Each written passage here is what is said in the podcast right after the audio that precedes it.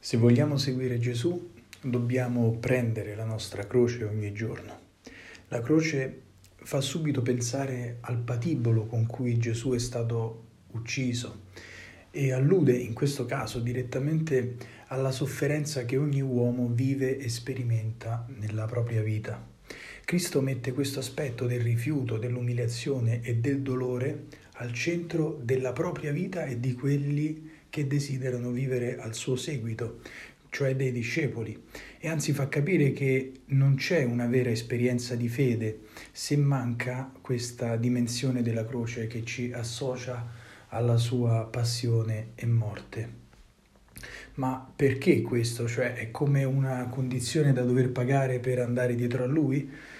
Evidentemente no, non si tratta di questo, è in realtà una conseguenza naturale di chi vive nell'amore. Chi ama si perde a se stesso per donarsi e nel perdersi e donarsi agli altri ritrova se stesso. Chi vive come Gesù Cristo dell'amore di Dio vive accogliendo le proprie prove quotidiane, rinunciando alle proprie bramosie e confidando nell'unico che dona la vita.